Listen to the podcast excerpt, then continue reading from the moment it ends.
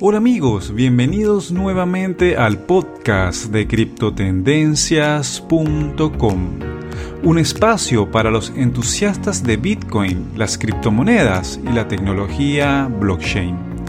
Quien les habla, el anfitrión de este espacio, Franklin Roldán. En este episodio estaré conversando con el economista venezolano Aarón Olmos para conocer un tema que está muy de boga dentro del ecosistema cripto, como son los CBDC o la moneda digital de los bancos centrales, sus características y qué podemos esperar de ellas. Además, en este podcast abordaremos el tema de Venezuela conversando un poco sobre el petro y el histórico de LocalBitcoins en Venezuela. Como siempre, la invitación es a que visiten nuestro sitio web Criptotendencias.com. En redes sociales pueden ubicarnos en Facebook e Instagram como @Criptotendencias. En Twitter somos Cripto-T y en Telegram pueden ubicarnos como Criptotendencias. Este episodio es presentado por Paxful. Paxful es un mercado impulsado por personas que brinda a todos en el mundo acceso para comprar, vender o intercambiar Bitcoin y criptomonedas estables como USDT instantáneamente, utilizando más de 300 métodos de pagos diferentes. Con Paxful, las personas tienen la oportunidad de recuperar el control de su dinero como nunca antes lo habían hecho. Crea hoy mismo tu cuenta en Paxful y recibe un monedero de Bitcoin y Tether gratis. Comienza de inmediato tus operaciones. Nunca más volverás a ver el dinero de la misma manera.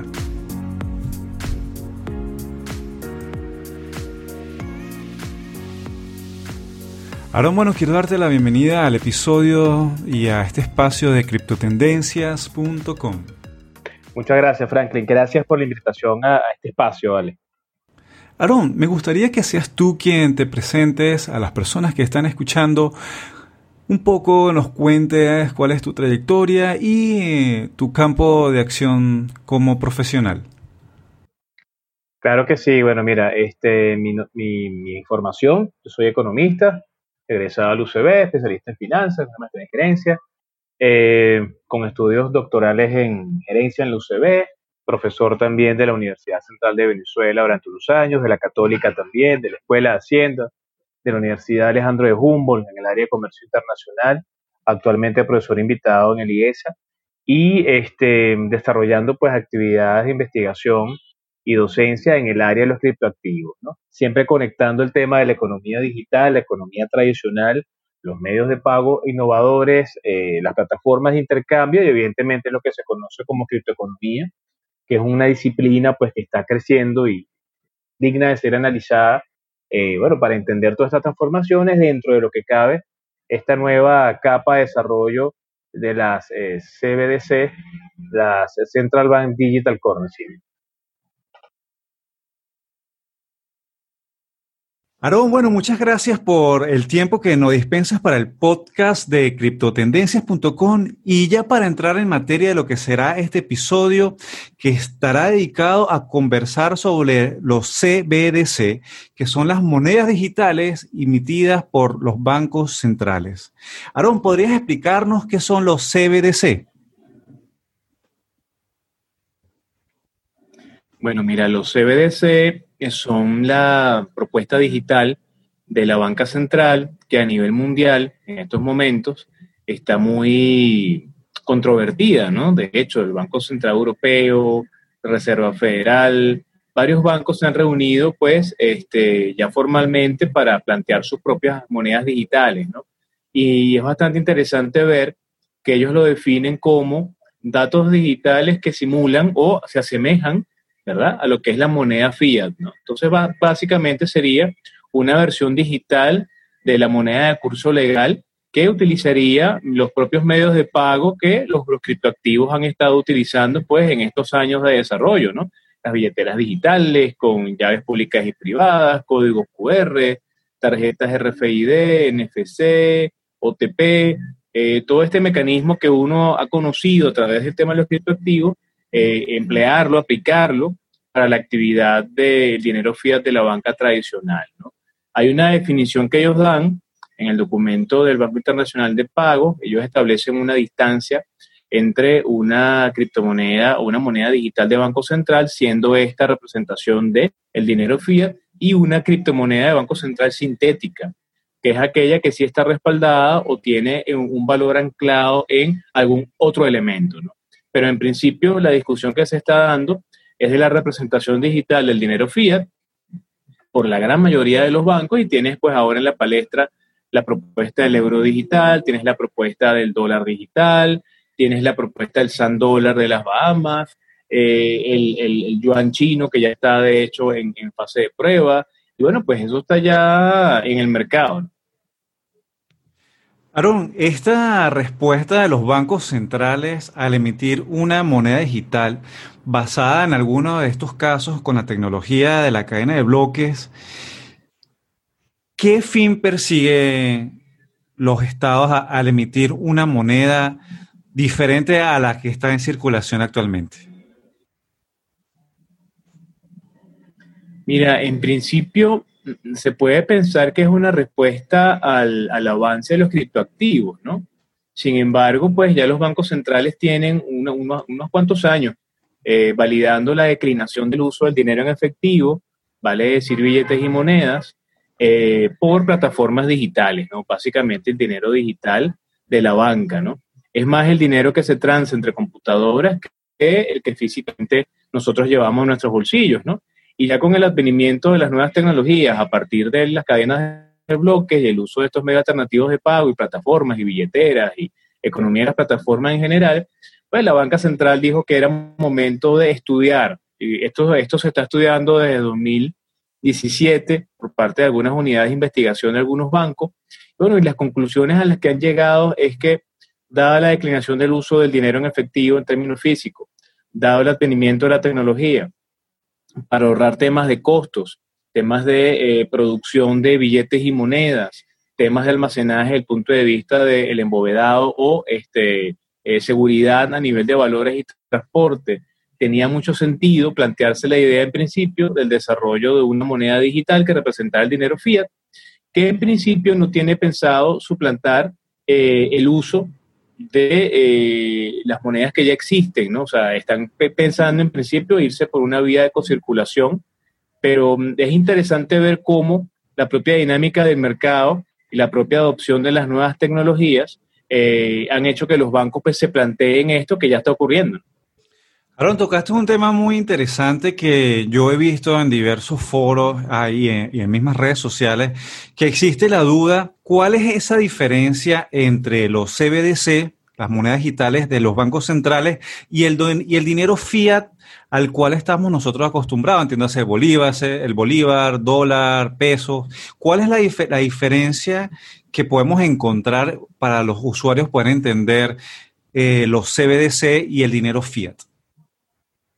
Bueno, fíjate que hoy por hoy el dinero fiat lo entendemos como esa moneda de curso legal, y es importante esa palabra legal, porque es un dinero de ley que bien sea que está establecido dentro de la Constitución del país, tiene alguna ley especial o la propia ley del Banco Central establece que la moneda de curso legal es esa, y en su emisión, en su cono monetario, bien sea en monedas o en billetes, es la moneda en la cual operaciones financieras, comerciales y mercantiles tienen que realizarse como elementos de unidad de cuenta, reserva de valor y todas las características que conocemos de las monedas, ¿no?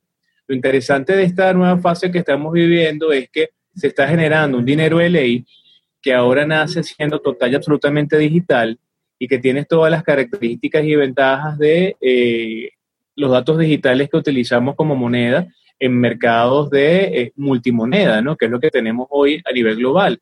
Vale decir los criptoactivos en términos generales, criptomonedas, estables, tokens. Y bueno, en definitiva eso es lo nuevo, ¿no? Lo nuevo es que vamos a tener ahora dinero que representa dinero fiat, son datos digitales, pero que no son emitidos por particulares, sino por bancos centrales, ¿no? Y básicamente va a volver a ser, y tendría que ser, evidentemente, porque sí, dinero fiat, solamente que un dinero fiat emitido por bancos centrales. Quería preguntarte cuáles son esos pros y los contras que puede tener un CBDC emitido por el Banco Central de un país. Mira, en principio los retos que tienen los bancos centrales es a nivel de política, ¿no? A nivel primero de política monetaria y por otro lado a nivel de política cambiaria, ¿no? En el entendido que, bueno, ya existe un andamiaje del sistema financiero de unas políticas que los bancos centrales históricamente han aplicado para ejercer un efecto directo sobre la cantidad de liquidez y sobre el precio del dinero, que es el tipo de interés a nivel de los bancos, ¿no?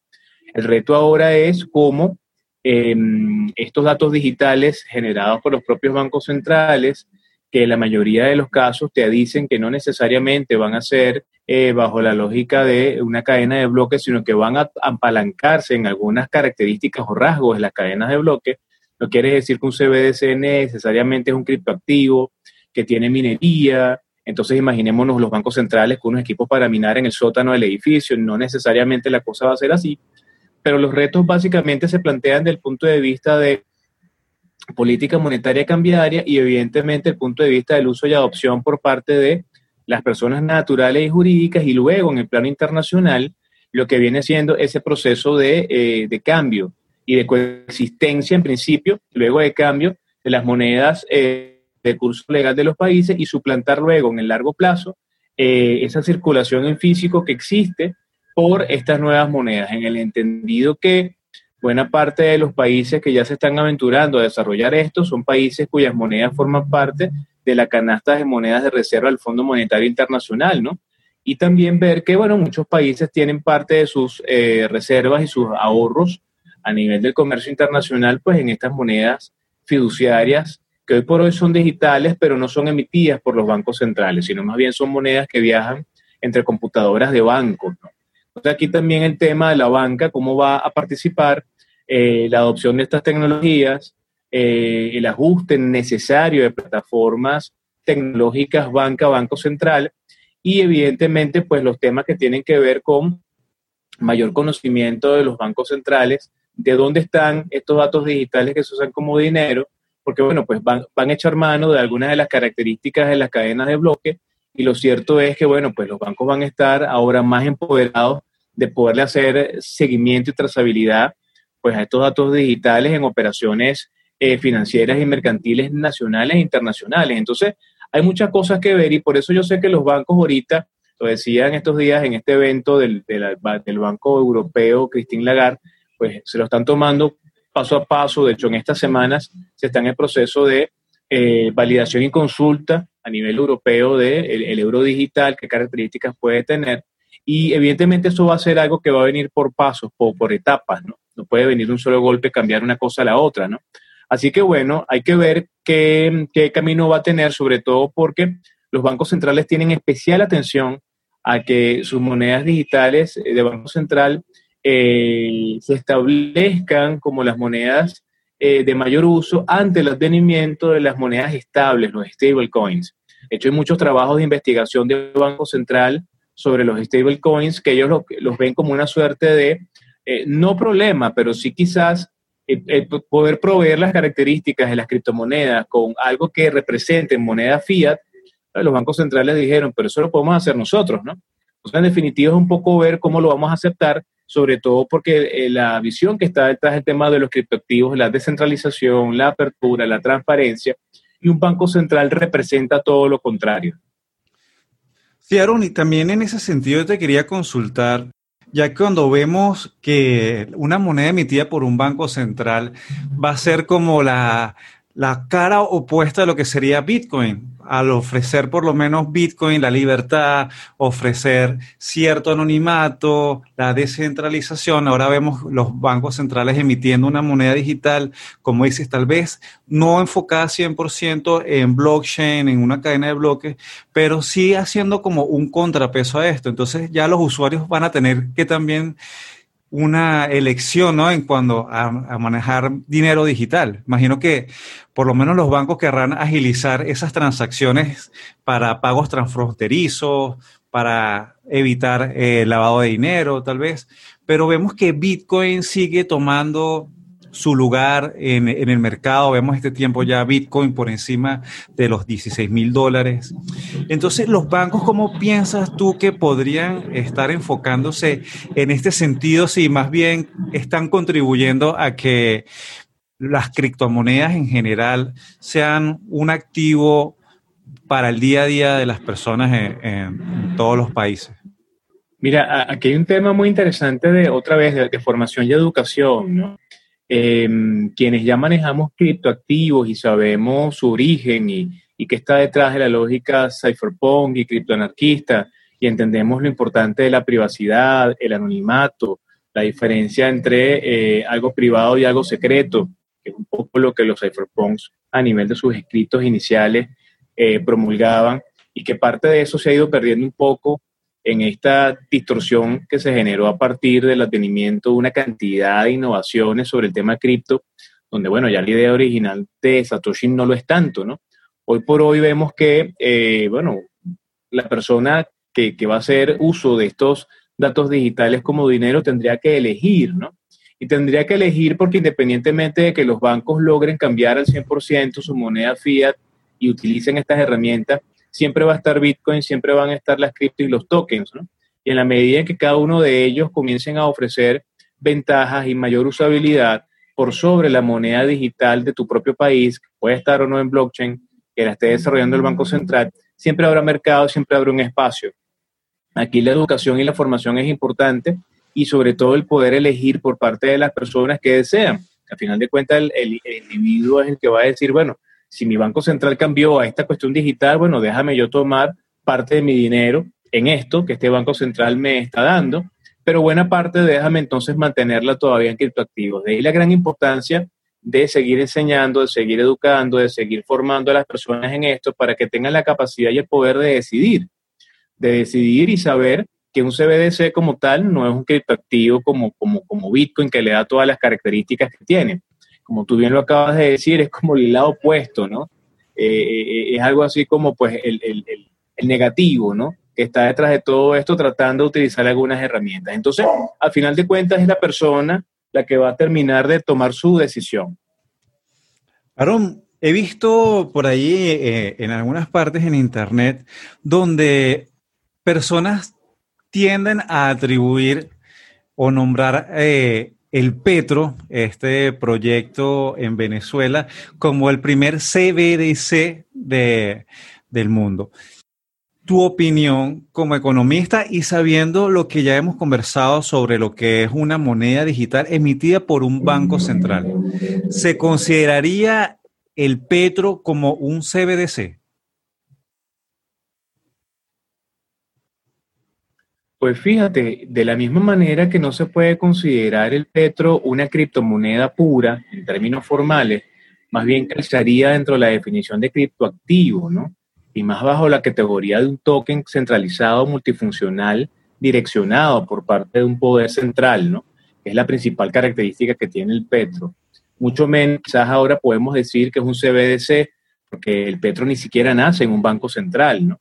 Y no está alineado con una política económica en términos de lo que los bancos centrales están tratando de proponer con los CBDC, que es la política cambiaria, comercial, fiscal y monetaria de toda la vida, ¿no? O sea, son esos elementos fundamentales de una política económica, ahora utilizando unos datos digitales emanados por un banco central en el marco de un plan coherente de logro de objetivos de largo plazo. Eso en Venezuela no está pasando. No está pasando con el Bolívar, mucho menos está pasando con el Petro. Y el Petro no nace en un banco central, ni siquiera está la pretensión de que el Banco Central tenga quizás alguna unidad donde se aloje un centro de desarrollo, investigación o de orientación de política monetaria vinculada con temas cripto, ¿no? Es acá donde el concepto de criptoeconomía definido por el laboratorio del MIT cobra sentido, ¿no? Que es cuando las ciencias de la computación se juntan con la economía y hace falta crear una gobernanza, pero también política monetaria y política cambiaria y fiscal para la gestión de estos datos que están siendo utilizados como dinero. En Venezuela se está muy lejos de todo eso y precisamente por eso es que nos tiene que despertar mucho la atención lo que se está desarrollando desde el Banco Central Europeo, porque pareciera que ellos sí saben hacia dónde van con los pasos que están dando con el desarrollo de sus monedas digitales, pero ya finalmente en el caso nuestro, Petro no se parece a un CBDC, y no solamente porque no nace en un banco central, sino porque, y lo más importante, no está necesariamente conectado con lineamientos de política económica coherente que en vez de generar distorsión, que es lo que ha generado en estos 3 años de vida que tiene casi el Petro, forme parte de una política que ayude a lograr los objetivos de mediano y largo plazo en términos de equilibrio y control de distorsiones a niveles monetario y cambiario en el mercado. Aarón, también quería preguntar de tu punto de vista. Ya llevamos más o menos una década con Bitcoin. Hemos visto nuevamente cómo Bitcoin está escalando precios hasta llegar a esos máximos históricos que presentó de $20,000. En cuanto a las monedas digitales emitidas por un banco central, ¿crees que esa curva de adopción y de inserción en la sociedad de estas monedas digitales será más rápida que lo que ha sido Bitcoin? Mira, pudiese ser un poco más rápida porque muchos ya tenemos el aprendizaje de Bitcoin y los demás altcoins, ¿no? Sobre todo si pretenden montarse sobre el desarrollo de los medios de pago que están detrás de estos datos digitales usados como dinero, ¿no? Bien sea que el propio Banco Central de un país provea a sus usuarios en todos los niveles de aplicativos que se descarguen, bien sean billeteras frías o calientes, billeteras web, desarrollos para iOS o para Android que las personas descarguen y que eso se enlace después con cuentas de banco donde las personas tengan su dinero formal. Bueno, estás utilizando la propia estructura que se ha ido creando tras bastidores a través de toda esta innovación que existe detrás de las criptomonedas, ¿no? Esto que vemos ahora, por lo menos Binance con su tarjeta Visa, Coinbase, PayPal ahora habilitando para poder comprar criptomonedas o criptoactivos. O sea, los bancos centrales se montarían sobre algo que ya existe. Es como que ya le hicieron buena parte de la tarea, ¿no? Y es más bien como que escoger y adoptar y ver con qué se va mejor. Evidentemente la curva de aprendizaje sería mucho más lenta, pero como siempre, mucho más rápida. Es decir, cosa de meses. De repente las personas dirían algo que ha pasado en 11 años o 12 años, en cosa de meses la gente diría, oye, mira, vale, es parecido a esto y se usa de esta manera. Ah, pero es que ya yo había utilizado Bitcoin. Ah, pero esto es parecido a Bitcoin. Pero la gente dirá, bueno, le tengo más confianza porque está respaldado por un banco central, que también ahí está la otra estrategia de los bancos, ¿no? Entonces, al final de cuentas, esa curva de aprendizaje que para muchos de nosotros han sido de muchos años, quizás para estas CBDC van a ser pocos meses o pocos años, ¿no? Comparado con Bitcoin. ¿Y crees que de alguna manera esta incursión de los bancos centrales pueda afectar positiva o negativamente a Bitcoin? Dado que tú estás haciendo también mención de algo muy importante, a lo cual las personas que no le tienen confianza a las criptomonedas acuden, es decir que no está respaldada por nada, según la apreciación de personas ajenas al ecosistema cripto. El Banco Central puede decir lo que tú dices, yo estoy respaldando esta moneda. ¿Podría ser ese algo que afecte positiva o negativamente, por ejemplo, a Bitcoin?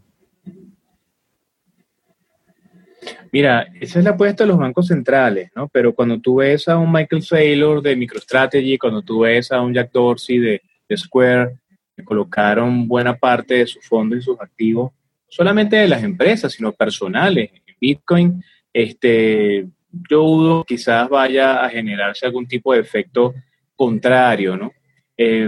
Otra vez, por eso aquí lo importante es el tema de formar y educar. Y bueno, tal cual como la película Matrix, ¿no? Que tienes una cápsula azul y que tienes una cápsula roja, ¿no? Que tienes lo que el Banco Central te quiere dar, aquí tienes lo que está existiendo desde hace 12 años que te permite a ti tener libertad y control sobre estos medios digitales en la medida en que tú te adiestres para ello, ¿no? Entonces uno es como que seguir dormido con la misma visión, solamente que ahora con un cambio, y el otro es despertar una realidad donde tú eres el responsable de gestionar tus propios activos digitales. Otra vez, para que esto no se convierta en algo negativo, Las personas tienen que saber diferenciar, entender, y por eso necesitan formarse.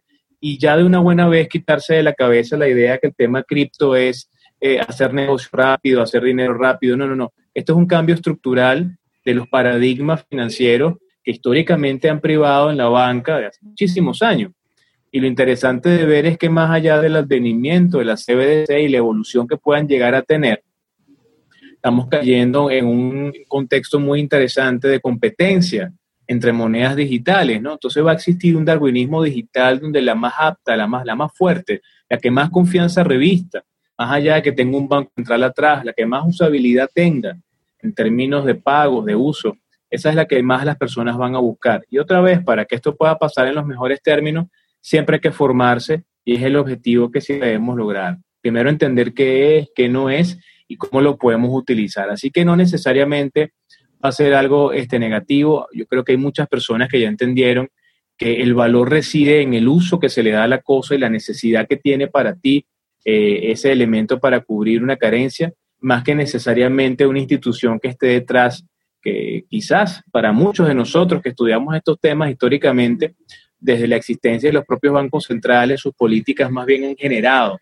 estos ciclos recesivos bien complejos monetarios, muchas de sus políticas que no necesariamente han sido aplicadas en los mejores términos, y para muestra un botón lo que estamos viendo con los paquetes de estímulo y la exagerada cantidad de dólares que están saliendo al mercado, están haciendo que el propio valor intrínseco de ese dólar caiga a gran velocidad, ¿no? Por eso tanta gente está apostando, se están yendo a otros activos que representen valor, no solamente oro, sino también Bitcoin, y eso va más allá de lo que un banco central puede hacer. Sí, totalmente. Hemos visto que, bueno, todo esto ha repercutido en positivo para el precio actual del principal activo, que es Bitcoin. Aarón, tú nos hablabas mucho también mencionabas la parte de la educación, y sé que también uno de tus pilares profesionales es compartir ese conocimiento sobre criptoeconomía, y todo lo que tú has estudiado académicamente, trasladarlo también a este ecosistema. Cuéntanos un poco sobre esas capacitaciones y ese trabajo de educar que has venido desarrollando ya a lo largo de ya varios años acá en Venezuela. Mira, bueno, en estos años, desde las áreas académicas de algunas universidades donde he tenido el honor de cátedra, de dar clases, investigar incluso. Mira, yo he podido validar el hecho de que en principio hay mucha resistencia a lo nuevo en centros de formación, luego la innovación a nivel de investigación por parte de algunos estudiantes de pregrado y posgrado en estos temas tiende, lejos de incentivarse, tiende a castigarse, y precisamente por eso hoy por hoy lo estoy haciendo más fuera de los centros de formación, ¿no? Académico, un poco para evitar esos sesgos cognitivos y esa visión acomodaticia académica, ¿no? Entonces, bueno, para que toda la tecnología tenga sentido, tienes que educar a las personas en su uso, ¿no? Y es un poco lo que hemos venido haciendo desde Olmos Group Venezuela, desde un año ya más formalmente, pero desde antes, con cursos y talleres orientados no solamente a entender el tema cripto, sino a entender el tema cripto dentro de la dinámica económica de un país en hiperinflación, un país dolarizado, un país donde las opciones de las personas asalariadas en moneda de curso legal se van cerrando todos los días, donde la propia política económica atenta contra los equilibrios básicos de una economía normal. Es allí donde estos datos digitales usados como dinero, Bitcoin, criptomonedas en general, altcoins, tokens, llegan a ser una ventaja para muchos venezolanos que pueden resguardar el valor de su trabajo.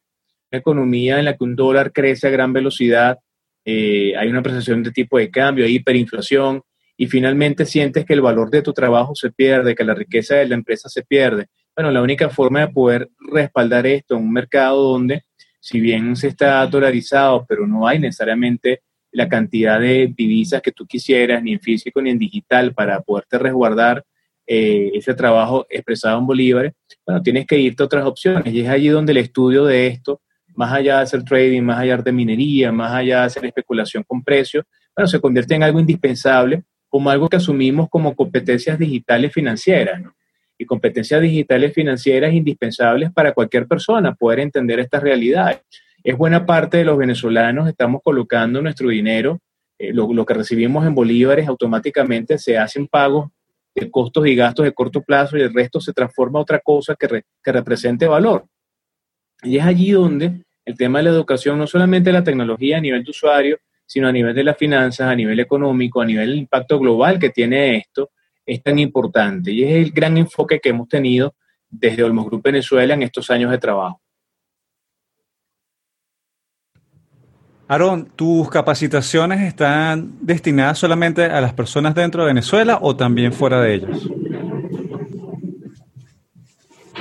Mira, en la actualidad, por ese gran acelerador de la transformación digital que conocemos como COVID-19, que nos ha obligado a todos nosotros, los que ya veníamos quizás trabajando algunas cosas en plataformas digitales, ahora que al 100% todo sea digital, bueno, pues hemos creado espacios de formación bajo estas salas de conversación o discusión o propiamente salones virtuales, y eso posibilita el hecho que no solamente en Venezuela, sino pues alrededor del mundo, cualquier persona de habla hispana que quiera participar en estos talleres de formación, sobre todo para conocer la realidad venezolana, puede estar con nosotros, ¿no?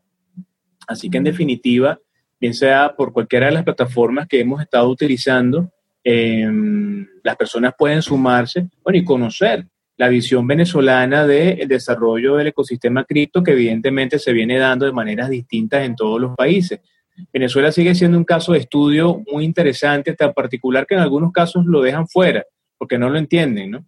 Pero tenemos la gran posibilidad de poderlo explicar y poderlo entender nosotros que lo vivimos y lo padecemos a través del uso de, bueno, las herramientas que tenemos en nuestras manos. Y cómo podemos demostrar que efectivamente sí, las criptomonedas son una salida para hacerle frente a escenarios hiperinflacionarios en la medida en que no se corrijan los desequilibrios en materia de política económica. Aarón, sé que tú manejabas por allí algunos datos relacionados a los volúmenes de los activos digitales, Bitcoin específicamente, manejado en algunas plataformas, y que eso nos habla un poco de la realidad que se viene manejando en Venezuela, ya que nombras el tema país. ¿Tendrías esos datos por ahí para compartirnoslos?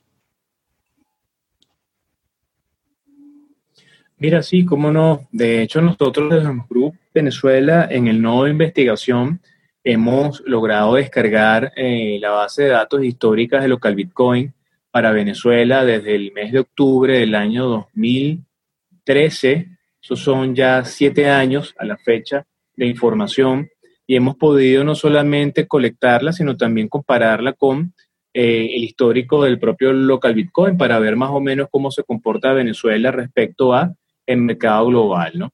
Entonces, por ejemplo, en lo que va del año 2020, el cálculo que hicimos del 1 de enero de 2020 al 24 de octubre, más o menos son 9 meses, 23 días, en equivalente, en moneda fiat, en dólares, se ha intercambiado desde Venezuela solamente por LocalBitcoin, solamente por Bitcoin, 198.296.109 dólares con 15 céntimos. Eso nos quiere decir que en un mes, desde el punto de vista promedio, se han transferido desde LocalBitcoin en Venezuela 21.483.868 dólares, en una semana 4.721.000. en un día 674.000 dólares, en una hora 28.103 y en un minuto promedio 470 dólares más o menos intercambiados, para un volumen desde el 1 de enero de este año 2020 al 24 de octubre, que es la fecha de corte que tenemos acá de análisis, de algo así como, para ver, esto es todo, esto es la cantidad, ya va, déjame ver, aquí está el volumen, sí. 21.585 bitcoins. 21.585 bitcoins intercambiados desde el 1 de enero hasta el 24 de octubre, que nos hace ver pues la importancia que tiene para los venezolanos que utilizamos esta plataforma a nivel de intercambio. Pero cuando comparamos el peso porcentual que tiene la operación de Venezuela en LocalBitcoin global, vemos que por lo menos a nivel de los dólares que representa, por lo menos en lo que va desde el año 2020, Venezuela representa casi el 13% de todo lo transado en LocalBitcoins, que es un número interesante. Y cuando lo vemos a nivel de volumen, Venezuela representa el 12.55% de todo lo transado por LocalBitcoin, ¿no? Vale decir que con el paso del tiempo, las cantidades transadas de Bitcoin por LocalBitcoin, lejos de ir creciendo, han ido cayendo precisamente por aparecen nuevos actores que también están habilitados para hacer operaciones de intercambio P2P, tanto como LocalBitcoins, y bueno, pues se ha dividido el mercado presentando mejores tasas y opciones. Sin embargo, para el venezolano sigue siendo históricamente un espacio privilegiado para intercambiar criptoactivos, en este caso Bitcoin, ¿no? Tomando en consideración que solamente es LocalBitcoin, que solamente es Bitcoin, dejando fuera otras plataformas de intercambio y otras operaciones que se hacen en otras criptomonedas y las operaciones que se hacen directamente de billetera a billetera. Eso no está entrando dentro de ese cálculo de los 198 millones de dólares, que en definitiva tiene que ser muchísimo más lo que se está haciendo desde Venezuela. Aarón, sé que es una pregunta difícil de responder, pero que muchas personas se hacen. ¿De dónde sale ese dinero en las plataformas? Mira, las economías distorsionadas como la nuestra tienen la particularidad de que pequeños grupos que concentran poder económico concentran evidentemente gran circulación de moneda extranjera, ¿no? Divisas. En Venezuela originalmente, y es algo que los datos de LocalBitcoin te muestran, el uso de los criptoactivos, en el caso de Bitcoin específicamente, se comenzó a incrementar a gran velocidad a partir del año 2017, es cuando comienza la hiperinflación en el país. No necesariamente está muy extendido en todo el territorio, la mayoría de las colocaciones de posturas, de operaciones en LocalBitcoin están mayormente concentradas hacia el centro del país y unas que otras en el oriente y en el occidente, vale decir estados petroleros, Zulia por un lado, Anzoátegui y Sucre por el otro, ¿no? Por allá. El resto del país prácticamente nulo a nivel del uso de la plataforma. Sin embargo, son pequeños grupos los que concentran mayor nivel de actividad y mayor nivel de intercambio.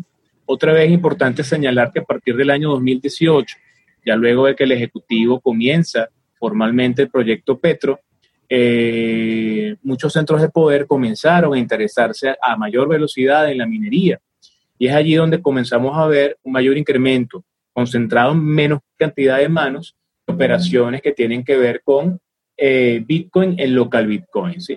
Entonces, cuando se habla de adopción en Venezuela y hablar de un país cripto, una criptonación, bueno, todavía estamos lejos de ser, ¿no? Por un lado, temas de infraestructura, pero también por un lado, porque a nivel de uso extendido, no todos los venezolanos primero conocen qué son las criptomonedas, luego poseen alguna billetera activa para una y luego hacen operaciones todas las semanas en cripto, bien sea de cobertura o bien sea de consumo de bienes y servicios, ¿no? Es allí donde resulta muy importante otra vez el tema de la investigación, de tener esta data, que a veces se tiende a hablar mucho de algo que a nivel de expectativa quieres que ocurra, pero los datos te dicen otra cosa. Y luego, evidentemente, el tema de poder saber dónde están ubicados estos espacios que generan esa circulación. Pero evidentemente son pequeños grupos en Venezuela, generan ese gran nivel de operaciones a través de esta plataforma. Aarón, bueno, muchísimas gracias por compartirnos tan valiosa información para comprender un poco más lo que está pasando con el ecosistema cripto y en particular Bitcoin acá en Venezuela. Aarón, los datos para que las personas que quieran entrar en comunicación contigo puedan hacerlo. Sí, bueno, con mucho gusto. Aquellas personas que quieran establecer contacto con Olmos Group o con mi persona directamente, pueden ubicar como @AaronOlmos, Aarón con AA en Twitter, @AaronOlmos1 en Instagram, y nos pueden ubicar en redes sociales como Olmos Group BZLA en Twitter y en Instagram, y nuestra página web www.olmosgroupbzla.com. Ahí pueden ver toda la información vinculada a nuestra actividad de investigación, artículos que hablan sobre la realidad venezolana y toda la propuesta de formación a nivel de oferta para aquellas personas interesadas en agregarse valor en estos temas, pues, bajo la visión venezolana. Bueno, Aarón, muy agradecido por tu tiempo y por compartir toda esa información con nosotros y los escuchas. No, bueno, muchísimas gracias a ti, Franklin, por abrirme las puertas nuevamente. Esta es mi segunda oportunidad en estos podcasts de Criptotendencias y muy contento de poder compartir con todos quienes nos escuchan pues estas ideas para seguir incentivando pues el crecimiento de el mercado cripto en Venezuela en los mejores términos. Gracias, Aarón.